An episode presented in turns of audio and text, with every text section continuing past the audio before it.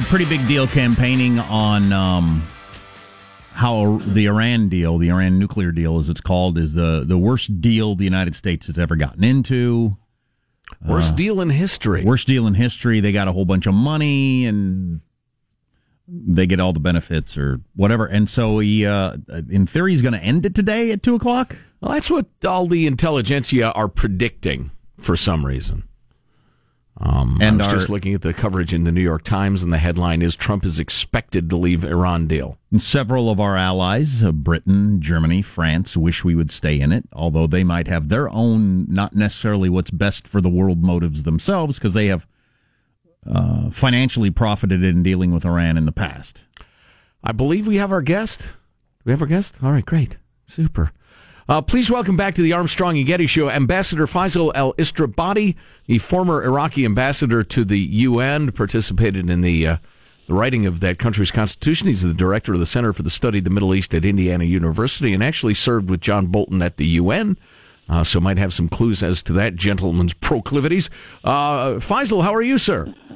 I'm very well, thank you. It's a pleasure to be with you again. Well, thank you. Yeah, it's been too long, and it's it's great to talk. So the the headline, as I mentioned in the New York Times, is Trump expected to announce he is withdrawing the U.S. from the Iran nuclear deal. Uh, what do you think of those predictions? Do you think he will? Uh, it sounds. I mean, uh, you never know. Uh, you know, they used to say that uh, whenever uh, back when Johnson was president, when LBJ was president, if somebody scooped him that said LBJ has decided to do X, he would deliberately do Y just to prove the guy that wrote he would do X wrong. Wow, so I could see that. yeah, that's possible with uh, President Trump as well. But uh, but it's, the indications are that that's where we're headed. The last time that the U.S. three months ago, I think it was, certified that Iran was a uh, you know, it didn't certify that it was in compliance, but it made it clear in any event that the U.S. was not going to uh, go continue with the deal. At least that was the indication. Now, we've had some European leaders come through, uh, as you suggest. Uh, uh, the Germans and the French have come through Washington to try to persuade uh, the president to stay in the deal and perhaps to help them negotiate uh, some improvements to the deal. But the indications seem to be that he intends to withdraw. But you never know. With Trump, he may just surprise us all. Well, would that be a good thing or a bad thing from your point of view? Uh, well, uh, I don't think it would be in the U.S. interest to withdraw uh, because it, it, sends a number of, of, signals on other issues, such as the Korea file, that the U.S. can't really be trusted. That uh, one administration makes a commitment, but the next administration feels it's not feels it's not bound by that, um, and that's not a good signal to send. The U.S. should send more of a signal of stability and reliability than that. Um, also in the region, um, I mean, what does it mean to withdraw? That would make the United States in breach of the agreement. There's no real credible evidence that Iran is in violation of the agreement. Um, and uh, so that makes the U.S. in breach, which means some of the remedies that would be available if Iran were in breach would not be available, such as the automatic snapback of the international sanctions. Um, so it seems to me it does more to isolate the United States uh, than to advance its interests. Um, nobody wants to see a nuclear armed Iran, that's for sure. Uh, that's not in the U.S. interest. It's not in the European interests, and it most certainly is not in the interest of anybody who lives in, in the Middle East. But uh, isolating the U.S. from the international community is not in anybody's interest either. Neither and in particular not in the American interest, I would argue. Well, what bothers me most about the strategy, and I agree with everything you said, is that there's no way for the United States to reimpose sanctions in any meaningful way when you have literally the rest of the world doing business with Iran. Right, and and it, that was sort of part of the deal anyway. And this, the one thing Trump sort of talks talked about during the campaign that you alluded to about the the money he never was quite clear that the money they got, he made it sound as if the U.S. taxpayer paid the Iranians money. And of course, that's not the case. The money they got was their own money, which was frozen in uh, various bank accounts. Uh, they got access to their own cash. It's not as if the United States or the international community or the Europeans or anybody else paid Iran, you know, their taxpayers' money. It was Iran's own money from oil sales. Excellent point. So, yeah, and so that that's something to keep in mind. Uh, again, nobody wants, and uh, you know, I'm from Iraq, as you pointed out. I was an ambassador from Iraq to the United Nations. I'm the last person on the planet who wants to see, uh, and, and any rational Iraqi would be the last person on the planet who wants to see an Iran armed with a nuclear um, uh, weapon. Uh, and so far, the agreement that was uh, negotiated seems to be keeping Iran from developing uh, uh, nuclear weapons. The problem is that in about 10 years, eight years now, I suppose, parts of the agreement start to come, uh, start to to to expire, and so it seems to me there is a there's an advantage to everybody um, to, to to negotiate an extension of the agreement, uh, and maybe some carrots and sticks will be uh, uh, will be offered for that. Trump keeps saying he is the world's best negotiator. We're not sure we have any evidence of that yet. Maybe he is. He's a hell of a lot richer than I am. Um, and maybe this is just a strategy. But uh, uh, I will say that when I was Iraqi ambassador and Bolton was American ambassador, he had this, and he now, of course, he's a national security advisor. He had the same approach of unilateralism, and he failed miserably. He was not able to get anything done at the United Nations because he offended America's closest allies. America is the single most powerful country in the world, probably in world history.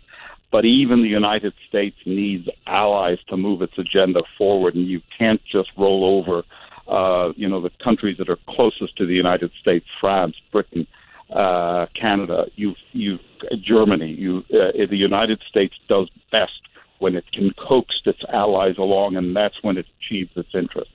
The stakes are extraordinarily high here. This is not just a TV show. It's it's easy with the Donald Trump thing and the news flow to feel like everything's a TV show, but right. Iran getting a nuclear weapon would be a much bigger deal than North Korea having nuclear weapons, it would seem to me, and that there's no indication, there's never been any indication that North Korea has any interest in exporting terror around the world, whereas Iran has been on the list as the number one exporter of terror for forever it seems. And them having a, a bomb would be a big deal, wouldn't it? Yeah, well, look, you're not going to get a defense of Iran from me. Uh, Iran has done uh, uh, has been a malefactor in the Middle East for a, a, long time and has done a lot of harm in the Middle East. The, don't misunderstand me.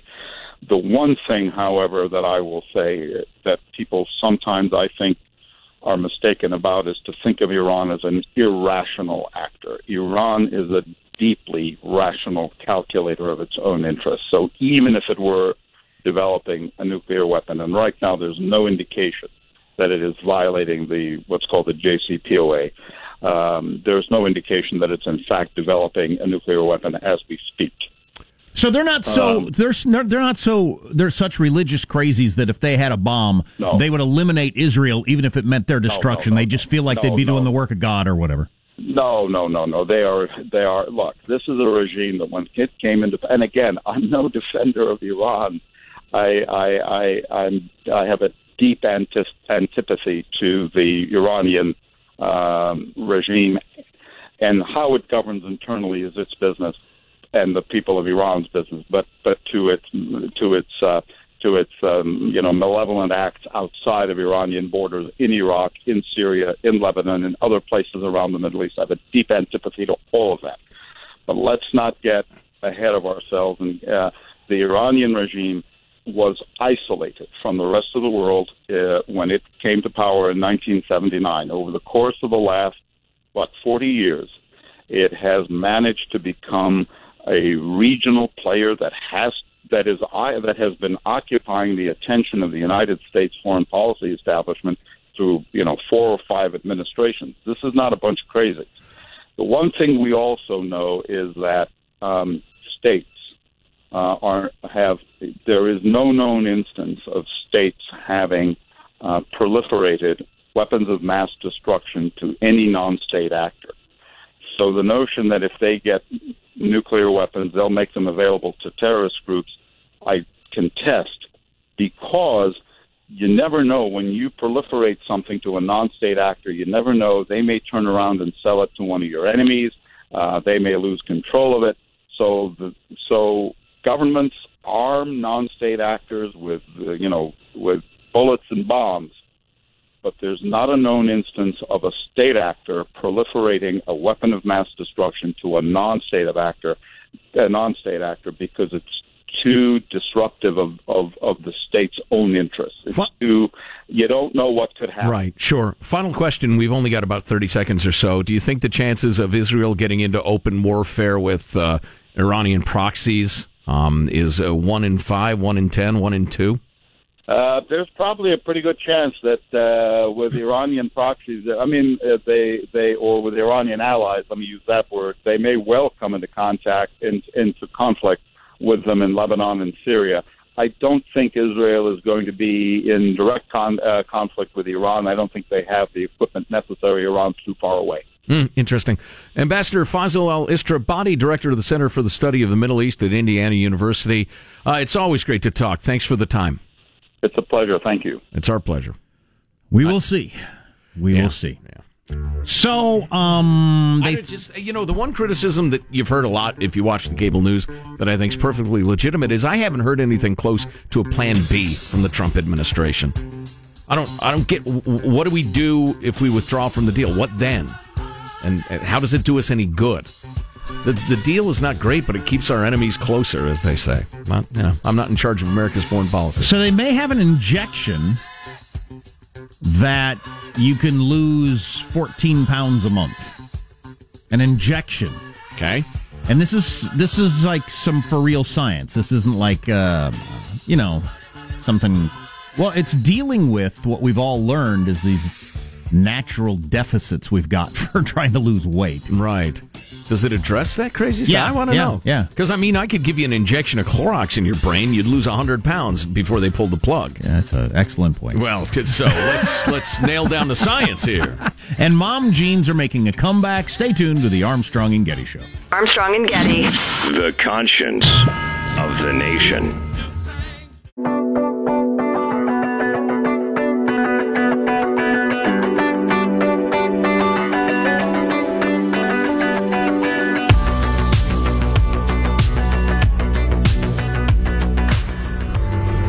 Armstrong and Getty Show.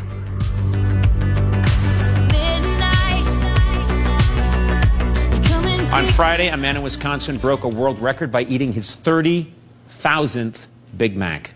30,000th Big Mac, yeah. Meanwhile, another man broke a world record by eating at Long John Silver's twice. Now that- that is hard to do. How do you stoke your anger at Long John Silver's for this long? It's, it's fine fried uh, fish products. God, I remember when uh, we were kids when Long John Silver's first hit the scene. Thought it was the greatest thing ever. I couldn't have loved it anymore. Oh my God! Oh my God! I'll you- take some fried shrimp, some fried fish, and just some of the fried. They Yeah. would just give you the fat fried gunk with the breading fried. That was really a and breakthrough. some hush puppies and a fried salad, please. And some fried fries and a fried Coke. Was that when? I wonder if that's when uh, America crossed the line Yes. into obesity. When when restaurants would finally decide, you know, people like the taste of fried stuff. Let's just give them the the crispy stuff. A lot of people eat the crispy good stuff off the fried chicken. Don't eat the chicken. Let's just give them the crispy stuff. right. Even Chris Christie wouldn't eat there. That, that may be the trigger of America's obesity crisis, the opening of the first Long John Silver's. Which brings me to this, and this could be a huge breakthrough. So the Gastric Band, which is uh, playing at the State Fair, I believe, and they're fantastic. They Yeah. have they don't have their original lead singer. But, Well, their first two albums were fantastic. After that, they got a little flabby. so I didn't know this, but the uh, the Gastric Band originally the idea was it just makes your stomach smaller and doesn't hold as much food. So voila, you're not going to eat as much. But you feel was, full after a few bites. but there was a side uh, uh, effect that they didn't anticipate. That for most people, you desire you don't desire fatty food and sweets and bad stuff as much as you did before, and they're not exactly sure why. But for some reason, that desire for the crappy stuff goes away for people, and that's where they lose their weight. And so they tried to figure out what's causing that hormonal change. They've invented an injection you can get.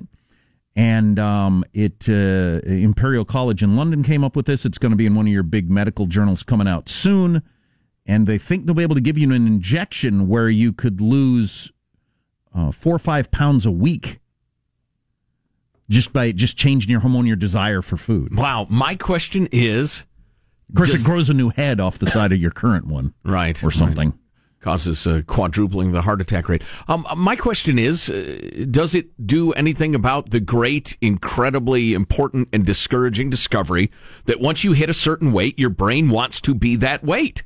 And if you make it lose weight, your brain is convinced you're starving and will indeed cut back your calorie usage, uh, your calorie burning, so that you can get back to that weight as fast as possible. Every time you lose weight, it becomes harder and harder to keep the weight off, in effect. Does that injection thing deal with that?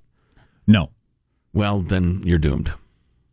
I mean, if you want to look good for a while, okay, you're going to pay the price, but it's going to be harder in the future to keep that weight off. Or at least that's the science as I understand it. Yeah. Which, is incredibly discouraging. Oh yeah. Well, unless you just stop giving a crap, And then, uh, or you know, you like here's my deal. I've, you know, I've figured out what weight I can maintain pretty comfortably. I'm not thin by any means, but I'm not dangerously big because I never got dangerously big, thank God. Um, although I'm what, what am I? I'm almost 20 pounds lighter than my heaviest. Um, but uh, getting any lighter than that, I'll trigger that evolutionary response, and it won't do me any good. I don't yeah, think. it's that's a frustrating reality. Oh yeah, it's incredibly discouraging, but it is. You know, you just this, that's my thing. I've got to accept it. If it is, it is. Mm, amen. Which is George Washington's Latin thing that, for so be it. George Washington's thing that got him through the wars and everything else Or was Aramaic or something. what is is right. Hmm. It's just it just is. One must accept reality. Yeah. Um. Hmm. So don't really have time to talk about the fact that we are clearly, absolutely part of what the New York Times is calling, uh, well, not the New York Times, Bari Weiss, who is a, uh, a gal who writes for the New York Times who's far out of step with most of the people who write for the New York Times. But we're clearly part of what's referred to as the intellectual dark web. Now I'd heard that term, but I thought it was in reference to like um all the intellectuals li- listening to these podcasts and stuff like well, that. Well, it is, it is, but it's because they mentioned podcasts, YouTube, Twitter, auditoriums, um, uh, outside of regular culture. But we're one of the, we're a freak show. We're a quote unquote mainstream media outlet, and we approach it the way they do, which is, you know, I'm kind of proud of, honestly, and, and I wish more people knew about it because I'd like to keep doing it. So, you know, if you like the show, tell your friends for God's sakes because we'll, they'll yank us and get rid of us as soon as they can. But they all share three distinct qualities. First, they're willing to disagree ferociously, but talk civilly about nearly every meaningful subject religion, abortion, immigration, the nature of consciousness, you know, the sex differences, etc. Um, you know, issues of race. Second, in an age in which popular feelings about the way things ought to be often over, override facts about the way things actually are, each is determined to resist parroting what's politically convenient. Does that sound familiar? And third, some have paid for this commitment by being purged from institutions that have become increasingly hostile to unorthodox thought and have found receptive audiences elsewhere. That's, you know, the only way in which we differ a little bit, but Yeah, well, imagine that, that there's a hunger out there for uh, conversations where people say, that's what you think? Hmm, what about this? What about that? No, you've got to scream at them that they must be racist to disagree. Right. Hey, so there was an hilarious exchange on Morning Joseph uh, that we have captured and we'll be breaking down for you. I'm not sure we'll get to it today, but it's on this topic and it's just beautiful. We have captured. I like that. Yes. What's coming up in your news, Marshall? U.S. allies holding an urgent meeting this morning on the Iran deal. We got Attorney General Sessions stepping up zero tolerance for illegals and why some experts think couples will stop having sex by 2030. Coming up minutes from now, Armstrong and Getty. Now, that's all interesting coming up on the Armstrong and Getty Show.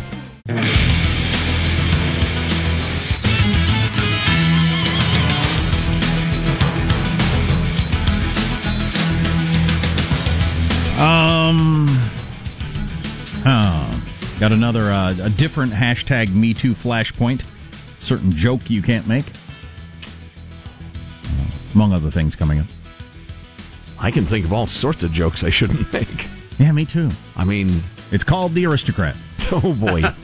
oh golly. Hey, uh, this isn't because all the, uh, you know, it's the first lady. Because we've had male presidents, and I don't care about what their wives think. I would feel the same way if Hillary were president. Well, that might be different. If you had a woman president, I do not care what the spouse of presidents do at all. I want to stop seeing it on my television screen. I want to stop having conversations about it. I want to stop televising their speeches and then breaking them down. Word Just about don't- 24 hours of coverage of Melania's new initiative. Good Lord. Whatever. we want a royal family. Unless she's a Russian spy, which she could be. She may be. Uh, I'm not that interested in what she's doing. Show me your papers. let's Where's she from? French? is she? What is she? Slovenian? Slovenian, yeah. Yeah. Yeah. What do we know about Slovenia? I don't know. What's their number one export, for instance? Models. Aging models. And well done.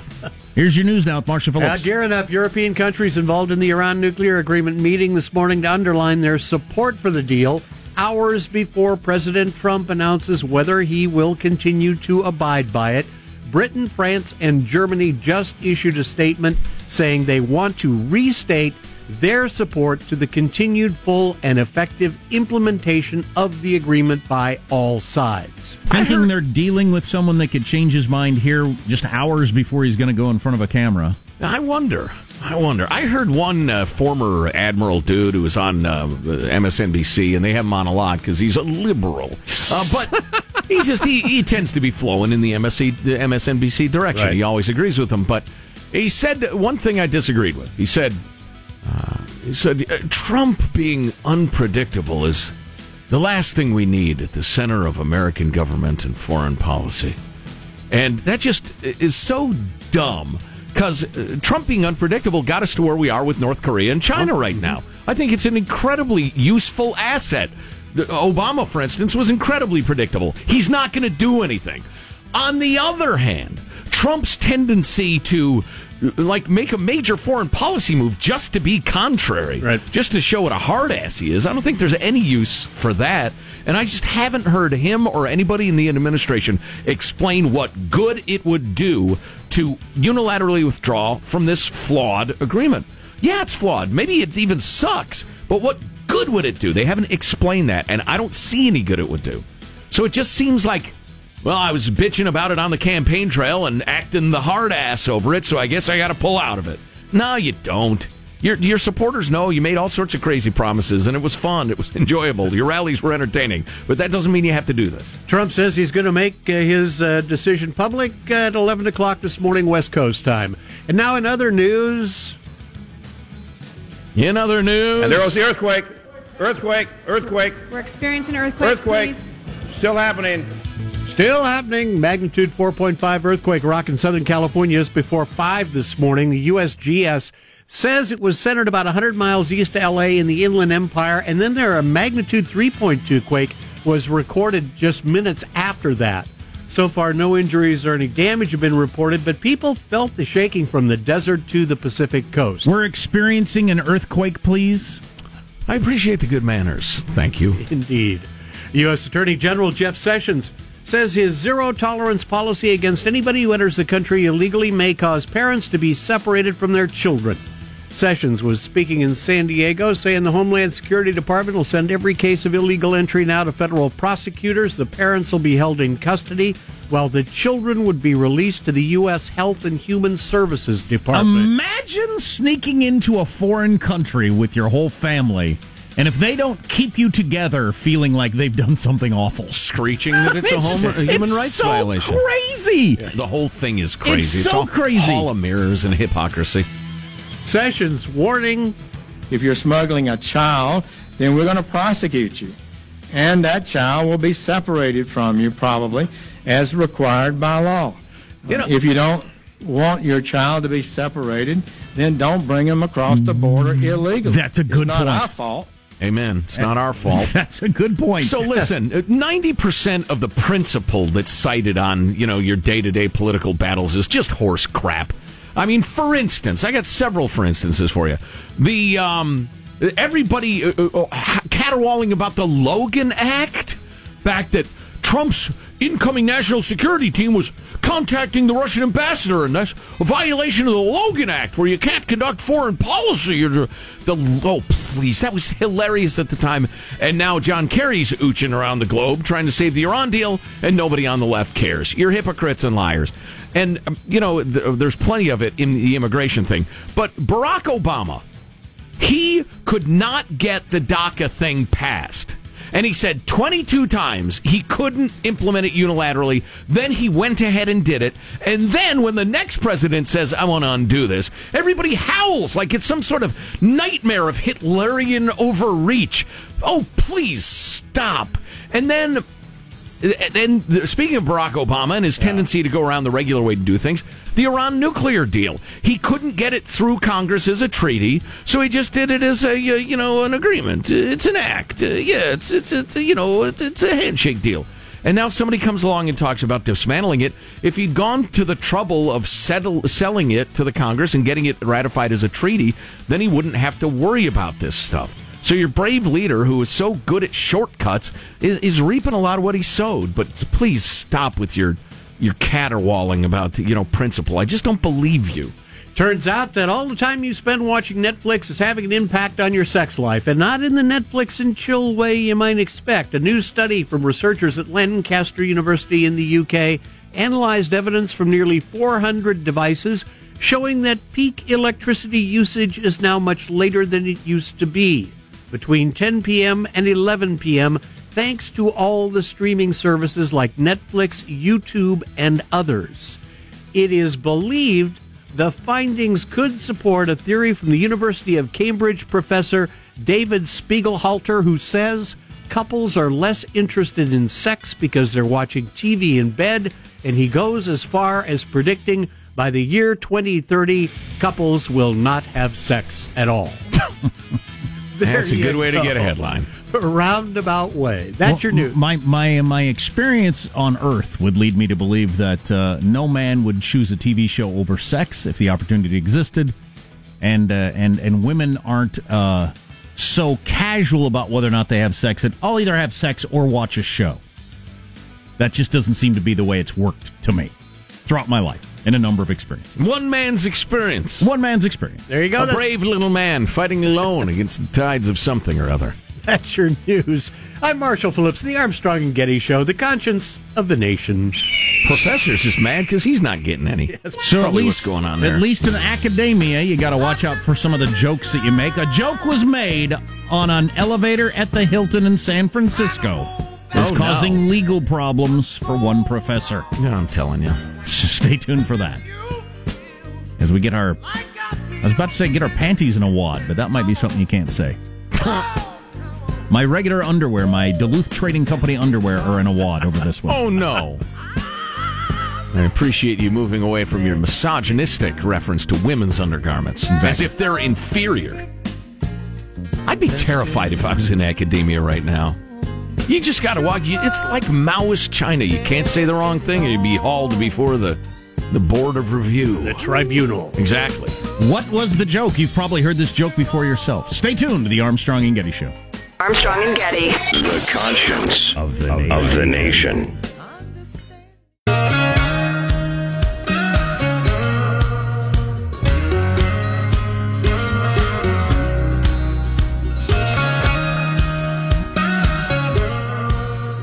The Armstrong and Getty Show.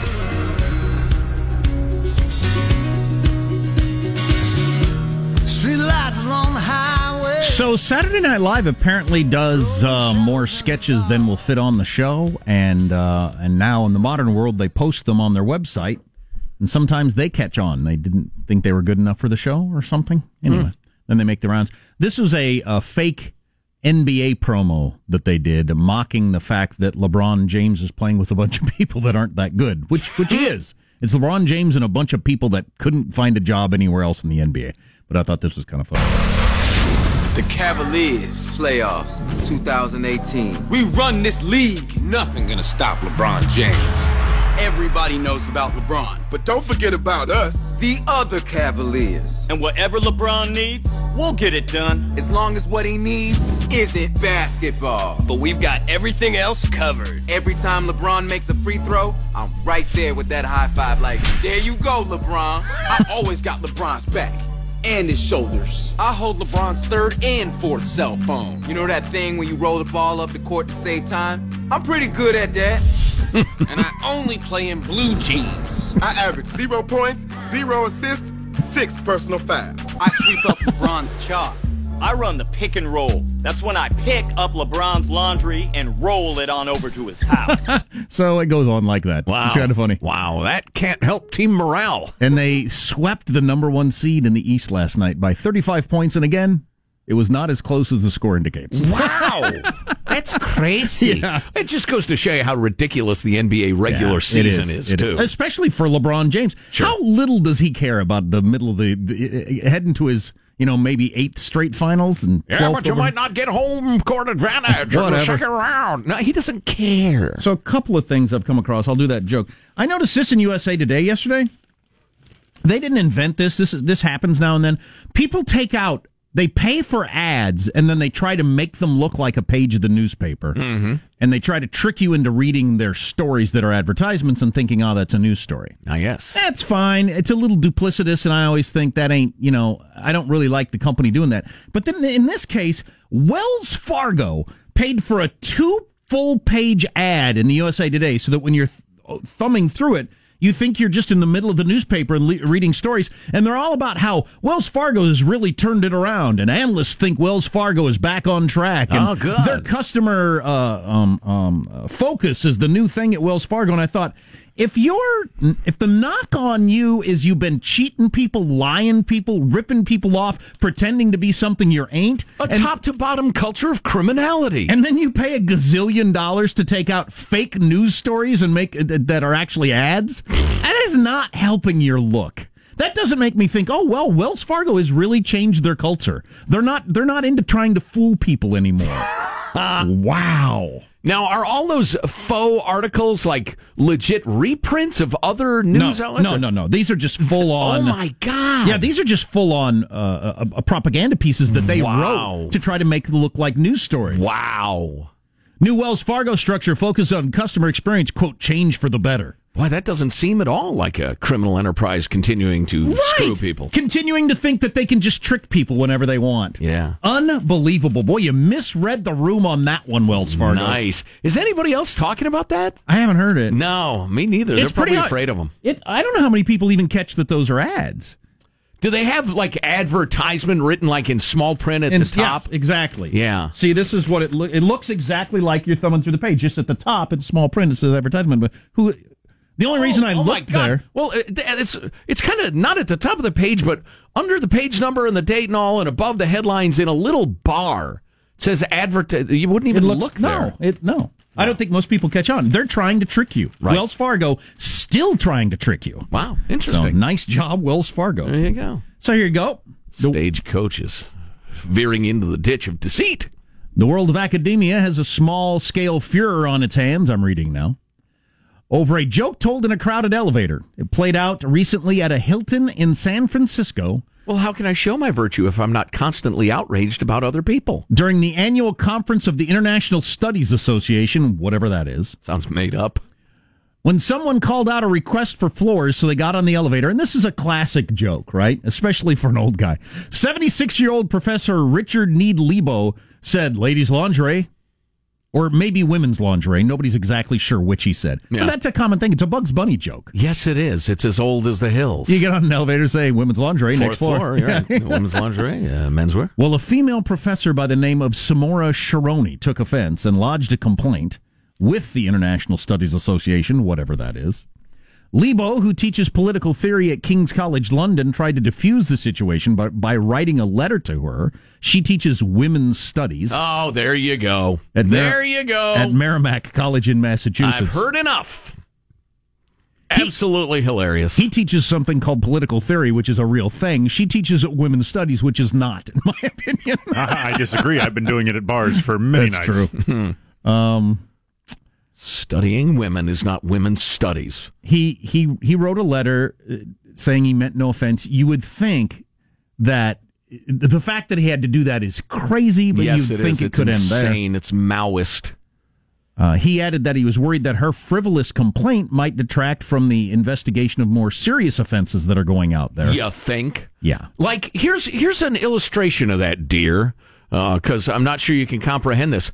You will never ever say anything about women, women's rights, misogyny, discrimination eh, that I can ever take seriously. You have completely undermined your credibility, and I mean completely, as in you have none and never will anymore.